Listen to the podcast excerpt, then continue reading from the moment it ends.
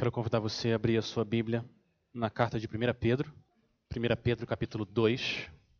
Hoje nós vamos olhar para, para os versículos de 1 a 3. 1 Pedro capítulo 2, versículos de 1 a 3. Se você está usando uma das Bíblias, de capa preta em frente a você. 1 Pedro capítulo 2, de 1 a 3, está na página 946.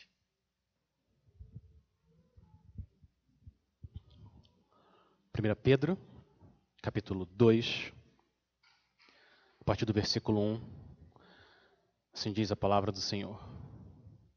Portanto, livrem-se de todo de toda a maldade e de todo engano, hipocrisia, inveja e de toda espécie de maledicência. Como crianças recém-nascidas, desejem de coração o leite espiritual puro, para que, por meio dele, cresçam para a salvação. Agora que provaram que o Senhor é bom. Vamos orar mais uma vez.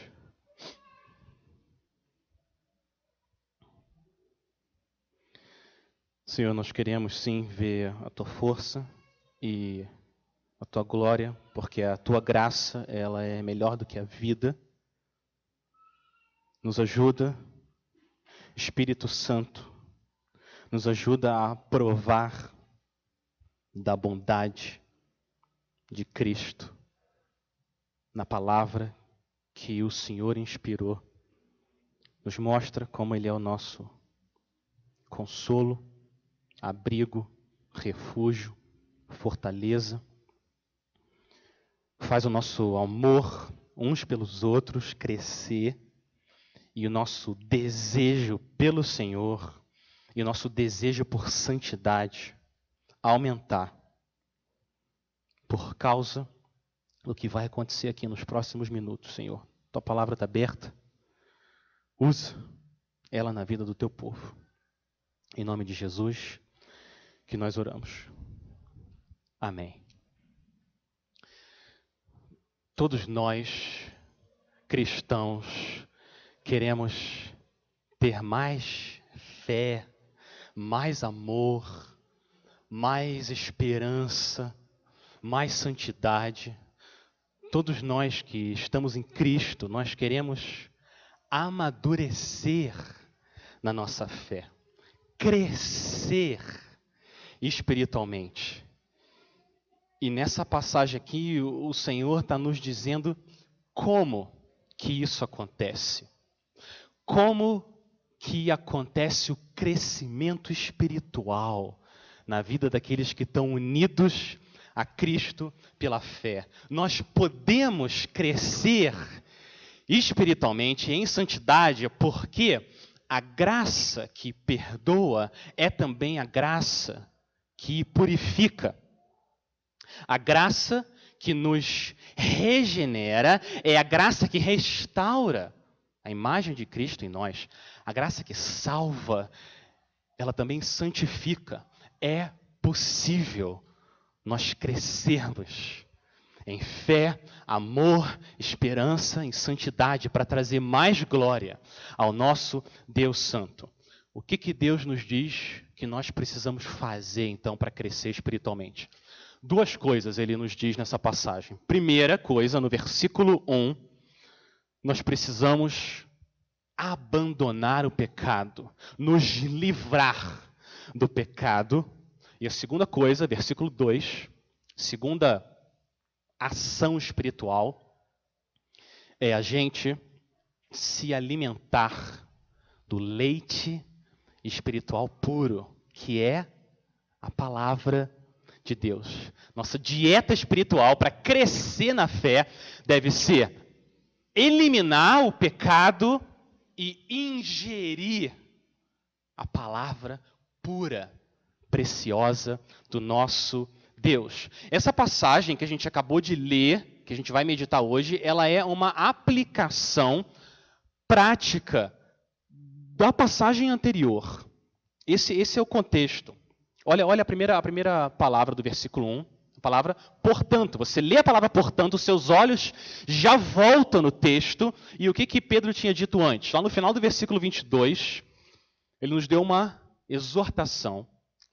Amem sinceramente uns aos outros e de todo o coração. E para esse amor sincero e de todo o coração, o que a gente precisa fazer, capítulo 2, versículo 1, é se livrar da maldade, engano, hipocrisia, inveja, maledicência, tudo que atrapalha o nosso amor de crescer entre nós, irmãos em Cristo. Essas coisas contaminam o amor. Por um amor ser sincero, ele precisa ser purificado do pecado. Mas você sabe que esse se livrar, esse abandonar o pecado, não é um evento único na nossa vida. É diferente do que vocês viram essa manhã na escola dominical. A justificação é um ato único, imediato, onde Deus declara o pecador, sem nenhum mérito dele, justo. Deus nos trata como se a gente tivesse vivido como Cristo, sem nenhum pecado. A gente recebe a justificação. É um evento, único que acontece. Agora, todos aqueles que recebem essa justificação pela fé em Cristo, agora eles entram nesse processo de, um, se livrar do pecado e, dois, se alimentar mais da palavra e mais de Cristo, para trazer glória ao Deus que nos justificou pela graça no tribunal dele. Mas, muito importante, não é porque esse processo dura toda a nossa vida, enquanto a gente estiver desse lado do céu, a gente vai lutar contra o pecado sim. Não é por causa disso, não é porque é um processo constante que a gente deve se conformar só com uma pitada de santidade, e tudo bem ter um pouco de maldade, tudo bem ter um pouco de, de engano e, e maledicência, mas, mas tem um pouco de santidade também.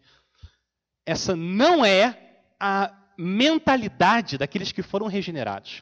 Olha, olha a maneira como Pedro fala no versículo 1. Olha a palavra que ele usa o tempo todo. Portanto, livrem-se de toda maldade e de todo engano, hipocrisia, inveja e de toda espécie de maledicência. A vida cristã ela é radical. Essa mentalidade de eu vou empurrando aqui com a barriga só um pouquinho de santidade tá bom. Esse não é o jeito que os filhos de Deus pensam. Eles querem trazer o máximo de glória ao Deus que morreu por eles. Essa que é a nossa mente e o nosso padrão de maturidade, quem que é? Cristo, o Deus perfeito em carne. Então, Pedro começa aqui, para a gente ter um amor sincero, ele começa nos falando de cinco alimentos que a gente tem que expulsar, alimentos que envenenam o nosso coração, impedem a unidade, o amor dentro da igreja, o amor uns pelos outros. E ele fala para a gente se livrar, abandonar. Eu quero antes, antes da gente entrar nessa lista, eu quero eu quero lembrar a gente que se livrar do pecado é um processo, um ato que a Bíblia chama de arrependimento. E o arrependimento, ele traz muitas vezes dor e desconforto. Um pastor puritano chamado Thomas Brooks, ele disse que o arrependimento é o vômito da alma. É isso que é o arrependimento. Aqueles que estão em Cristo e têm o pecado neles, eles, eles expulsam, vomitam o pecado de dentro deles. É desconfortável, causa dor. Não é bonito, mas o resultado, depois que esse vômito acontece é bom. Você expulsa o que estava fazendo mal ao seu organismo e agora você está bem. E é assim que a gente precisa tratar o pecado: expulsar, abandonar, se livrar dele para que a nossa alma seja uma alma saudável, que traga glória a Deus e ame uns aos outros. A primeira coisa que a gente precisa expulsar É, ele fala a maldade. Pedro começa com o termo mais abrangente, a maldade. A gente tem que se despir, se livrar de tudo que é contrário à bondade de Deus. Maldade no agir ou no falar, tudo isso destrói a harmonia e a unidade entre os irmãos da igreja. A gente tem que expulsar a maldade da igreja, e a gente expulsa a maldade da igreja, expulsando a maldade do nosso coração. É assim que a gente constrói essa unidade, esse amor aqui dentro. Uma igreja que é unida, uma igreja que é amorosa, é uma igreja onde os membros dela estão sempre jogando fora o pecado e a maldade para que eles possam amar uns aos outros de forma sincera. E assim a gente pode se revestir da bondade de Deus. Esse é um termo mais abrangente. O segundo que Pedro fala para a gente se livrar, o segundo alimento que envenena a nossa alma é o engano. A gente também tem que abandonar a prática de enganar ou mentir uns para os outros. Crianças, prestem atenção, crianças. Seguir a Cristo não é só coisa de adulto. O Senhor Jesus salva e santifica também os pequenos e os grandes. Ele é poderoso. Nenhum de nós deve mentir. A gente quer honrar aquele que é verdadeiro, que morreu no nosso lugar. A Bíblia diz que Satanás é o pai do quê? Hã? Ele é o pai da mentira. E a gente não quer imitar Satanás, a gente quer imitar aquele que é o caminho, a verdade e a vida. Então eu quero lembrar vocês, crianças, se vocês fizeram algo que não deveriam, comeram o que não podia, fora de hora, quebraram alguma coisa que vocês não deviam estar mexendo, e vocês têm a tentação de não contar para o pai ou para a mãe, e a tentação de todo adulto também, esconder o pecado, a mentira, não façam isso é muito melhor, muito melhor confessar a Deus e pedir perdão, e ir até o pai e a mãe e confessar e pedir perdão também. Olha o que, que Provérbios 28, 13 diz: Quem esconde os seus pecados não prospera, mas quem os confessa e os abandona encontra misericórdia. É assim que a gente anda com o Senhor e é assim que a gente mantém um clima de amor na nossa casa e na igreja. É muito difícil confiar em alguém que mente, alguém que engana. É ou não é? A mentira funciona como um obstáculo para que o amor possa fluir com toda a força divina e a gente possa demonstrar o caráter do Deus que é amor. Então a gente tem que se livrar do engano e da mentira para que haja confiança no relacionamento e a gente possa se amar. Então se livrem de toda maldade, de todo engano. Agora, do terceiro item em diante, terceiro alimento que a gente deve expulsar do nosso corpo é mais específico. Olha o que ele fala. O terceiro é para a gente se livrar também da hipocrisia. Hipocrisia é a gente criar uma impressão de que a gente é o que a gente não é como se fosse uma máscara. Historicamente, essa palavra era usada para falar o que os atores faziam no palco. Eles estão. É uma peça aquilo ali. Eles não estão eles não estão sentindo de verdade o que eles estão demonstrando que estão sentindo. É isso que é hipocrisia. É a fabricação de algo que não é verdadeiro. A pessoa é uma em público e ela tem uma outra cara dentro de casa. Mas para o nosso amor ser sincero, a gente precisa ser pessoas que são autênticas, genuínas, verdadeiras. Essa sinceridade de coração é o que muitas vezes Deus usa para atrair as pessoas, para que possam ouvir a mensagem de Deus. E o contrário também é verdadeiro. A hipocrisia é muitas vezes um instrumento nas mãos de Satanás para repelir as pessoas da beleza da doutrina verdadeira da fé. Terrível. A hipocrisia tem que ser expulsa dos nossos corações com sinceridade, se revestir da sinceridade de quem Cristo é. Quarto, quarto alimento que a gente tem que expulsar de dentro do nosso coração, Pedro fala que é inveja. A inveja, esse sentimento de insatisfação porque o outro tem alguma coisa que eu não tenho e que eu queria ter. É isso que é inveja. Pode ser, pode ser a beleza, a inteligência, algum bem, emprego, pode ser a família, qualquer coisa. A inveja também é contrária ao amor. Porque o amor deseja o bem da outra pessoa. E o que a inveja está fazendo é me fazer desejar o mal e não me alegrar pelo que a pessoa tem, o que a pessoa é. Como a gente se livra desse alimento que envenena a nossa alma? O antídoto, o remédio da inveja é o contentamento. O contentamento. Esse estado de espírito, esse sentimento de estar alegre, feliz em Cristo, porque Ele é suficiente para mim. O contentamento, ele, ele funciona como uma camada de proteção no coração e a inveja não consegue penetrar. É uma vacina.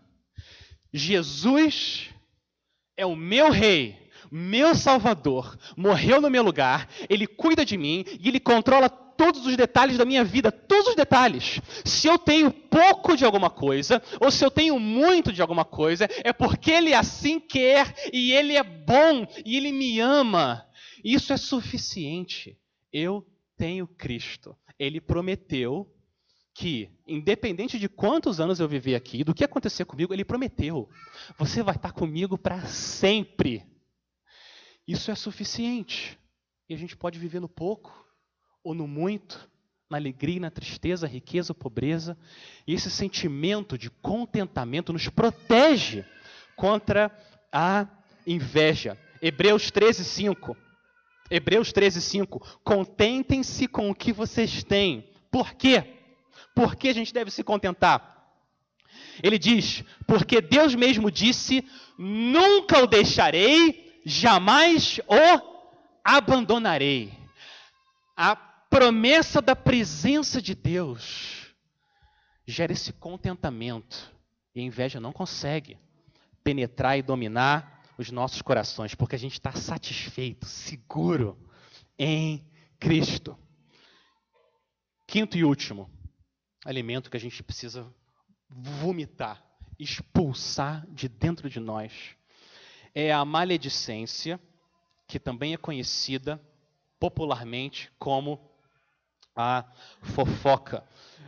A maledicência tem o poder devastador de destruir a união, seja onde ela passe. A gente sempre deve ter uma palavra de graça nos lábios que abençoa a vida das pessoas. Mas Tiago disse que a língua é um órgão pequeno, mas ele é poderoso muito poderoso. Tiago 3,9: Com ela bendizemos o Senhor e Pai, também com ela amaldiçoamos as pessoas criadas à semelhança de Deus. É mais fácil domar um urso ou um leão do que domar a língua. Terrível, que o Senhor nos dê graça para que a gente controle a nossa língua e não amaldiçoe pessoas que foram criadas à imagem e semelhança de Deus. A gente precisa do poder do Espírito Santo para fazer isso. Mas eu quero dizer uma coisa: esse poder está disponível no Espírito Santo. Existe esperança para todos nós. É possível a gente viver sem usar da maledicência para destruir a vida de pessoas que foram criadas à semelhança de Deus. Eu conheço gente, já ouvi falar de gente que resolveu, com a ajuda de Deus, resolveram. Nós aqui, na nossa casa, a gente não vai falar de uma maneira de alguma pessoa que não está aqui, que a gente não iria falar se ela tivesse aqui. A gente não vai fazer isso. A gente vai abandonar essa prática. Tem gente que vive assim. É possível. Santidade é possível. Eu estava lembrando essa semana da história de uma família, um homem que foi traído, foi injustamente traído. Tinha sido combinado que ele ia se mudar para uma cidade para começar um trabalho, plantar uma igreja onde não existia nenhuma igreja evangélica, tudo combinado. Ele se preparou, preparou toda a família para ir para lá. Algumas semanas antes, o líder que tomava a decisão do que ia acontecer ali voltou atrás, desistiu, colocou ele numa situação terrível e publicamente começou a falar uma série de mentiras sobre esse homem. E olha isso. O filho dele, que passou anos e anos ali junto com ele, durante toda essa traição que ele sofreu, nunca ficou sabendo da história. Nunca ficou sabendo. E no final da vida, chegou para o pai e perguntou: Pai, por que, que, por que, que você nunca contou nada para a gente? A gente nunca ouviu o Senhor falando mal uma única vez desse líder. Sempre uma palavra mansa. Nunca ele falou nada de mal. Olha o que ele respondeu. Ele falou para o filho dele: Eu e a Margarete, sua mãe, decidimos que nós precisávamos proteger as nossas almas da amargura. Então, fizemos um voto de nunca falar nada de mal desse líder. E olha o testemunho. Os filhos, os filhos dele não conseguem lembrar nenhuma única vez, única vez que o pai e a mãe falaram mal de alguém. Olha que coisa linda. Eles não conseguem lembrar, eles tentaram. Ele chamou a irmã dele você consegue lembrar alguma vez, uma vez só, que o papai e a mamãe falaram uma coisa negativa de alguém? Eles não conseguem nem dar um exemplo. Graça, graça de Deus, poder do Espírito Santo expulsando a maledicência para que possa haver amor real e possa abençoar e orar de verdade pelas pessoas. O homem que contou essa história é um homem chamado D.A. Carson, que é hoje um dos maiores estudiosos vivos do Novo Testamento, escreveu um livro em homenagem ao pai dele, por causa da vida que esse homem, não conhecido, levou, mas que trouxe muita glória a Deus que está vendo todas as coisas. No final das contas, a gente expulsar a maledicência é uma questão do nosso relacionamento com Deus. Porque quando a gente faz isso, quando a gente não revida, quando a gente é insultado, a gente está espelhando e mostrando quem Cristo é. Olha o capítulo 2 de 1 Pedro. 1 Pedro 2, 23. Olha como o Senhor Jesus agiu. 1 Pedro 2, 23. Quando insultado, não revidava. Quando sofria, não fazia ameaças, mas entregava-se aquele que julga com justiça. A gente não precisa ficar amargo quando a gente apanha e é injustiçado aqui nessa vida, não precisa. A gente pode expulsar a tentação da maledicência abraçando santidade, poder do Espírito Santo. Sozinho ninguém consegue fazer isso. Mas em Cristo é possível, ao invés de revidar abençoar e orar por essas pessoas. Mas não tente, a gente não deve tentar fazer isso sozinho. Assim como o leopardo não consegue mudar as suas manchas, a gente também não consegue mudar o nosso coração. E da onde que surgem a maldade, o engano, a hipocrisia, a inveja, a maledicência? Da onde que surgem essas coisas? Elas não vêm de fora. O Senhor Jesus disse que elas vêm da onde? É, elas vêm do coração. Então, o que a gente precisa é de algo nesse universo que consiga chegar até o nosso coração. E existe. Existe um instrumento que consegue penetrar até o coração. O que, que é? É a palavra de Deus, que é viva e eficaz. Ela é mais cortante do que qualquer espada de dois gumes e penetra até o ponto de dividir alma e espírito juntas e medulas. E a palavra de Deus é apta para discernir os pensamentos e os propósitos do coração. E agora é da palavra que Pedro vai falar. A palavra que vai nos ajudar a gente se livrar do pecado para sermos pessoas santas. Então, primeiro, como é que a gente cresce espiritualmente? Expulsando o pecado. E, número dois, ingerindo a palavra de Deus. Olha o versículo 2. Não basta a gente expulsar o que é mal, a gente tem que ingerir o que é bom. Como crianças recém-nascidas, desejem de coração o leite espiritual puro, para que por meio dele cresçam para salvação. Desejem de coração é a ação mais forte e principal que Pedro quer que a gente perceba aqui. O pecado atrapalha o nosso crescimento, mas para existir crescimento de verdade, não basta só se livrar do pecado, a gente tem que se alimentar do leite espiritual puro. E que leite é esse? O leite espiritual puro é a palavra de Deus. No capítulo 1, Pedro terminou o capítulo 1 falando da palavra, que é viva, permanente, a palavra que regenera e que restaura santidade em nós. Então, o leite espiritual puro é a palavra de Deus que a gente ingere e se alimenta dela. Outras passagens na Bíblia, vocês que estão familiarizados com o bendito livro de Deus, sabe que outras passagens falam do leite no sentido de ser um alimento para os cristãos imaturos, que ainda não estão prontos para o alimento sólido. Não é essa imagem que Pedro está colocando aqui para a gente.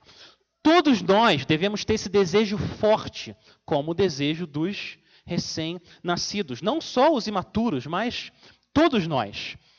A gente deve copiar os recém-nascidos aqui. E a gente precisa ingerir esse leite puro para fazer o quê? Olha o final do versículo 2. Para a gente crescer para a salvação. Pedro várias vezes fala da salvação como se fosse algo futuro. E a salvação é futura também, no sentido de que ela vai ser plenamente executada na sua vida e você vai estar livre para sempre do pecado e com o corpo preparado para ver e adorar o Senhor na sua plenitude. Então, crescer para a salvação é uma outra maneira de falar de crescer espiritualmente, de crescer em santidade, de se de ser santificado. É isso que Pedro está dizendo. E esse desejo por crescimento não é um desejo qualquer. Olha o que ele fala. É um desejo de coração, é um desejo ardente, é um desejo forte. E ele usa as crianças recém-nascidas para ilustrar a força que deve ser esse desejo dentro do coração do cristão. Um recém-nascido deseja o leite da mãe, como se a vida dele dependesse disso. É ou não é? Deus criou os bebês com uma vontade insaciável, eles não vão ficar felizes enquanto eles não receberem o leite. Às vezes, eles se enchem tanto que até vaza o leite daquelas, daquele corpinho ali. E, e é isso que deve acontecer também com o crente ele deve ter esse desejo insaciável pela palavra de Deus. Ele não fica feliz enquanto ele não tiver ingerido a palavra de Deus. E ele fica tão cheio, tão cheio da palavra de Deus que ela transborda da boca dele para abençoar a vida das pessoas. Essa deve ser a força do nosso desejo pela palavra de Deus. A palavra ocupa tudo no nosso coração e expulsa. Não sobra espaço para o pecado. Mas não é só a força do desejo que a gente deve copiar também, mas a frequência do desejo deles. Um recém-nascido não mama cinco minutos e acabou. Pronto, agora é só amanhã. Não é assim. Não é assim que funciona. Como é que funciona a vida de um recém-nascido? Mama, dorme, e quando ele acorda, qual é a primeira coisa que ele quer? Leite de novo! Mama, brinca um pouquinho, dorme, e quando ele acorda, o que, que ele quer de novo? Leite! E depois ele dorme de novo. E quando ele acorda, o que, que ele quer? Ele precisa de leite. A frequência que ele quer leite deve ser a nossa frequência. A gente não pode ficar satisfeito com um pouquinho aqui da palavra e tá bom, não. O tempo todo vivendo na presença de Deus com esse livro aberto. Mas não é só a força e a frequência do desejo que a gente deve imitar, mas essa ilustração é muito útil para nós, porque o leite é também suficiente para aquele recém-nascido. O que mais ele precisa, além do leite da mãe? Nada! Nada! Todas as proteínas, nutrientes, anticorpos, está tudo ali. Tudo naquele leite. Povo de Deus. Tudo, tudo que você precisa para crescer em fé, amor, alegria, santidade, tudo Está tudo nesse livro. Tem gente que não acredita nisso. Tem muita gente nas igrejas que não acredita nisso. Mas é verdade! A palavra de Deus é suficiente. Assim como o leite é suficiente para o recém-nascido. A gente bebe desse livro, a gente vai crescendo em santidade, na graça de Deus. A pergunta que a gente deve se fazer é: como está o seu desejo? Por esse leite puro e precioso da palavra de Deus. A gente não pode se contentar só com uma colherzinha. Não. A gente tem que raspar o prato ir até o Senhor e falar: Senhor, mais. Eu quero mais. Mais. Enche de novo. Mais, mais e mais. E a gente vai crescendo em santidade, fé, alegria, amor, esperança. Molhar só a ponta do pé não pode deixar a gente satisfeito. A gente tem que mergulhar no oceano das promessas maravilhosas da graça de Deus em Cristo. Seja como a arca da aliança. Seja como a arca da aliança. Guarde os rolos sagrados das Escrituras dentro de você. E assim a gente vai ser capaz de amar uns aos outros e crescer santidade diante do Senhor. Agora, Pedro termina com a razão. Por que, que a gente deve amadurecer na fé? Por que, que o cristão tem esse desejo? Por que, que ele quer mais da palavra? Por que, que ele quer se livrar do pecado? Por que, que ele tem que se alimentar da palavra de Deus? Olha o versículo 3. Isso acontece porque agora, agora, vocês provaram que o Senhor é bom que o Senhor é bom. Você já provou que o Senhor é bom?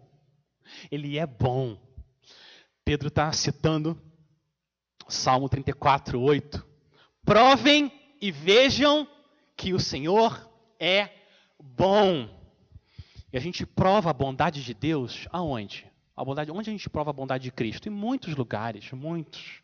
No sol, na chuva, no ar, no mar. Amém. A gente prova a bondade de Deus no suco de laranja, e nas crianças e na família, tudo isso é verdade. Mas aonde a gente prova que o Senhor é bom, principalmente, onde? Na cruz. Na cruz do Senhor Jesus. Ali que a gente prova que o Senhor é bom. É na cruz que a gente prova que Ele morreu por toda a minha maldade, todo o meu engano, toda a minha hipocrisia e a minha inveja e a minha maledicência, coroando o Filho de Deus. Tudo crucificado ali com o Filho de Deus, para que eu fosse livre do pecado e agora tivesse poder para me livrar do pecado.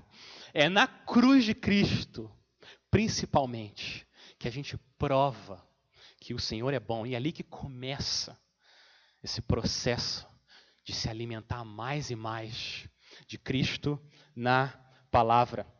O que o Espírito Santo está fazendo em você é transformando seus desejos, as suas vontades, para que você deseje mais e mais da palavra, para desejar mais e mais de Cristo. Esse desejo de crescer espiritualmente existe em quem? Em quem já experimentou que Deus é bom. Quando você experimenta que Deus é bom, você quer mais, e mais, e mais. A gente nunca está satisfeito enquanto a gente não tiver mais de Cristo. Uma outra forma de você pensar na sua regeneração é uma mudança sobrenatural do paladar da sua alma. Agora que você foi regenerado, a sua alma agora consegue perceber como o pecado é amargo e como Cristo é doce. Como Thomas Watson disse. Isso acontece quando você é regenerado e agora você quer mais de Cristo, porque você provou que Ele é bom. O pecado vai ficando com gosto ruim, estragado, e Cristo cada vez mais doce. E é isso que é crescer em santidade. Você deseja cada vez menos o pecado, você deseja cada vez mais Cristo. Você vai ficando mais parecido com Ele. Esse que é o crescimento espiritual que acontece na vida do crente. É por isso que a palavra de Deus e o Filho de Deus são inseparáveis. Não tem como você separar o seu relacionamento com Cristo desse livro. Porque é aqui que você bebe dele e você se relaciona com ele. A única experiência espiritual real acontece quando ela é baseada na palavra de Cristo. Crescer em santidade não é um simples dever, não é um, um, simples, simples moralismo, não. Crescer em santidade é o prazer do crente. É o prazer dele. Ele provou que Deus é bom. E agora ele quer mais de Cristo. Eu quero terminar deixando três perguntas para a gente se fazer. Três, três formas da gente aplicar o tipo de fé e crescimento espiritual que Pedro está dizendo aqui, para gente, a gente testar, avaliar o paladar da nossa alma. Avalia o paladar da sua alma e como você pode crescer para a salvação. Primeira pergunta: Você deseja a palavra de Deus com a sua mente, com toda a sua mente, você tem esse desejo de conhecer, estudar, meditar, ouvir a palavra de Deus, usando a sua mente, crescendo em conhecimento de quem Deus é. Um pastor, também puritano, e também chamado Thomas, mas o sobrenome dele é Hooker. pastor Thomas Hooker, ele disse: os desejos são uma janela para a alma. Os desejos são uma janela para a alma. Você quer saber o que você realmente ama? Olha para os seus desejos. E o que você mais deseja, o que ocupa a sua mente, é o que você realmente ama.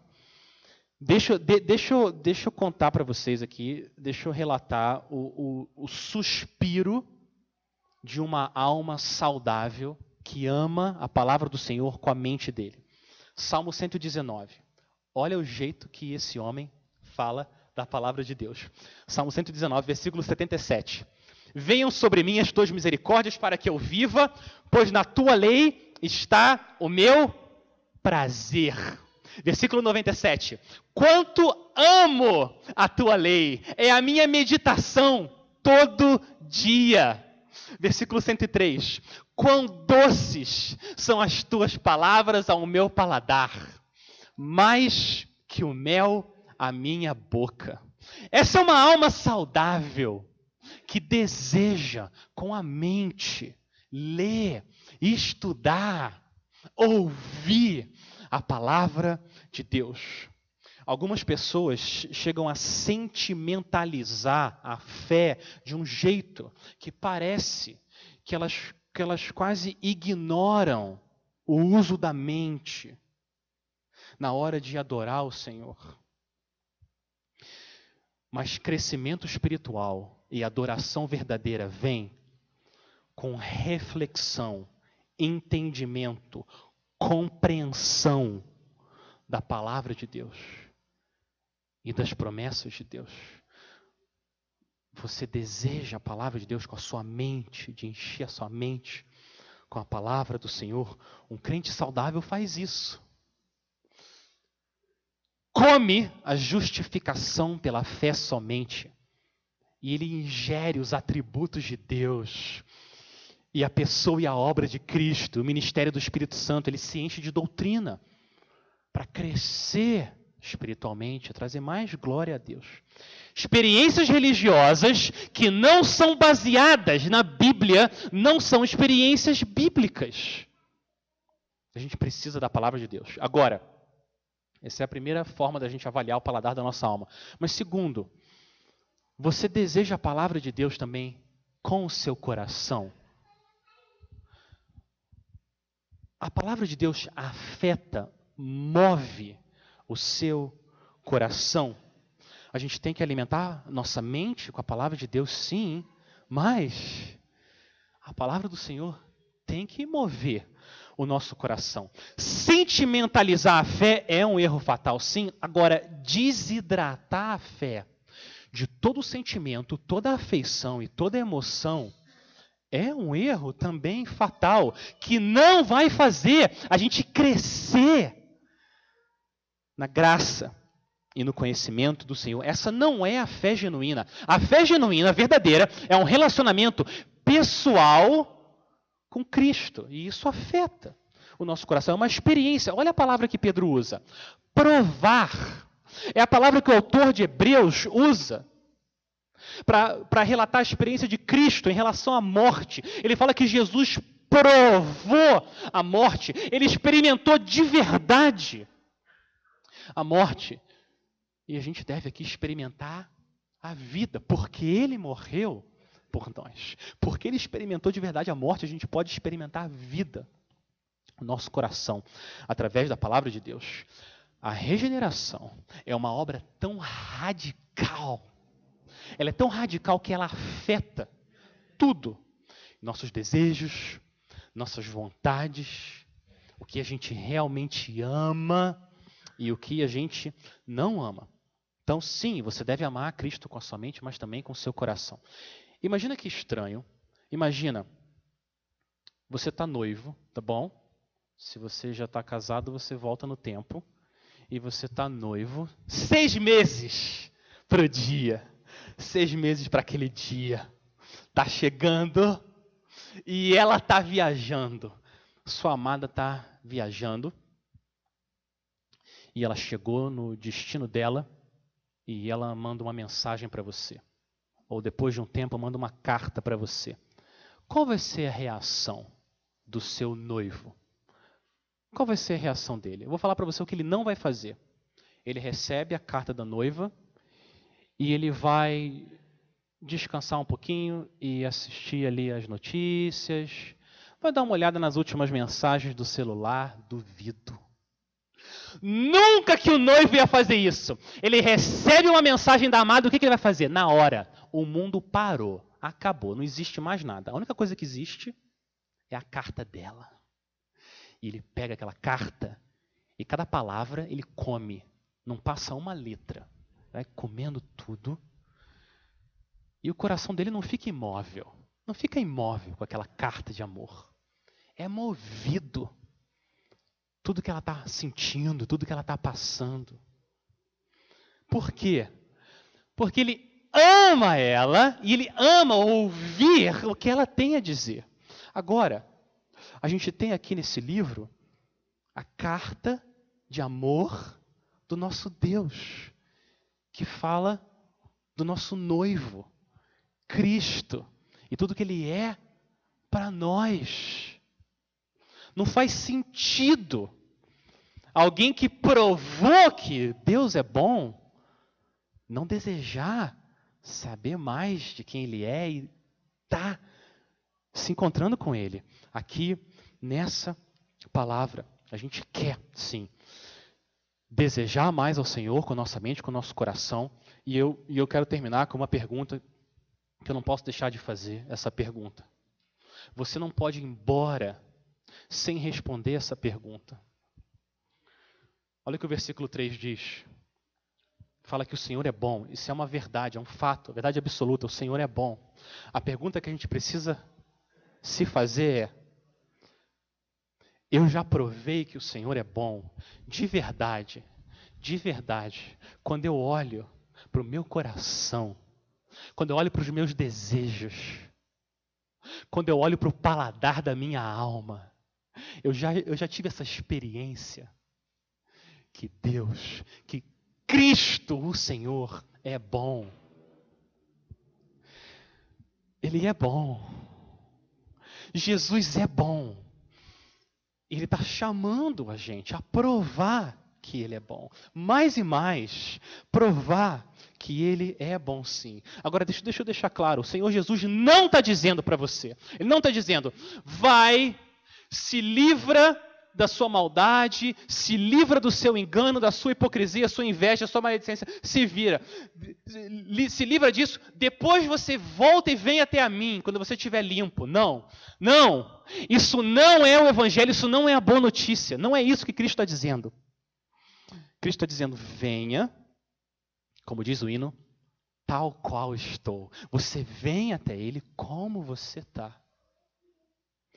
E você crê que Ele, que é bom, carregou a sua maldade lá na cruz e morreu pela sua maldade na cruz. E quando isso acontece, você começa a experimentar esse crescimento de desejar mais e mais a Cristo. Mais e mais eu quero provar que Ele é bom. É isso que o Senhor Jesus está chamando cada um de nós a fazer. E os cristãos a buscar mais e mais. Desejar mais do leite puro e se livrar mais do pecado. E é um desejo de mais de Cristo que faz a gente desejar mais a palavra, e é um desejo de mais de Cristo que faz a gente querer se livrar do pecado querer expulsar o gosto amargo do pecado e querer ingerir mais e mais da doce bondade de Deus em Cristo. Povo de Deus, que a palavra de Cristo habite ricamente em cada um de vocês, para que a gente possa desenvolver a nossa salvação com temor e tremor. Por quê? Porque é Deus, é Deus quem opera em nós, tanto querer, tanto os nossos desejos, quanto o realizar.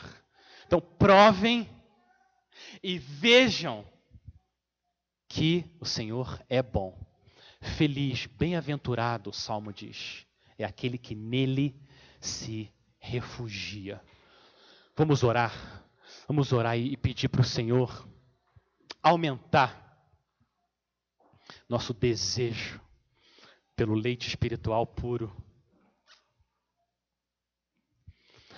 Senhor, a gente reconhece que é só o Teu Espírito Santo que pode fazer isso nos nossos corações. É só a Tua graça poderosa que nos salva, que pode também nos santificar, nos dar crescimento espiritual. Pai, aumenta o nosso desejo para a gente se livrar, expulsar o pecado que ainda habita em nós. E aumenta o nosso desejo, Senhor, pela tua palavra. Nos, nos faz um povo que ama, um povo sedento de beber do leite espiritual puro a tua palavra, Porque quando a gente bebe da tua palavra, a gente tem mais e mais de Cristo. A gente precisa do Senhor para isso. Senhor, faz a tua obra na vida do teu povo e mostra para cada um de nós que o Senhor, sim, é bom. A cruz prova isso. A gente ora no nome do nosso Salvador que foi crucificado e hoje, ressurreto, vive para todo sempre e vai voltar. Amém.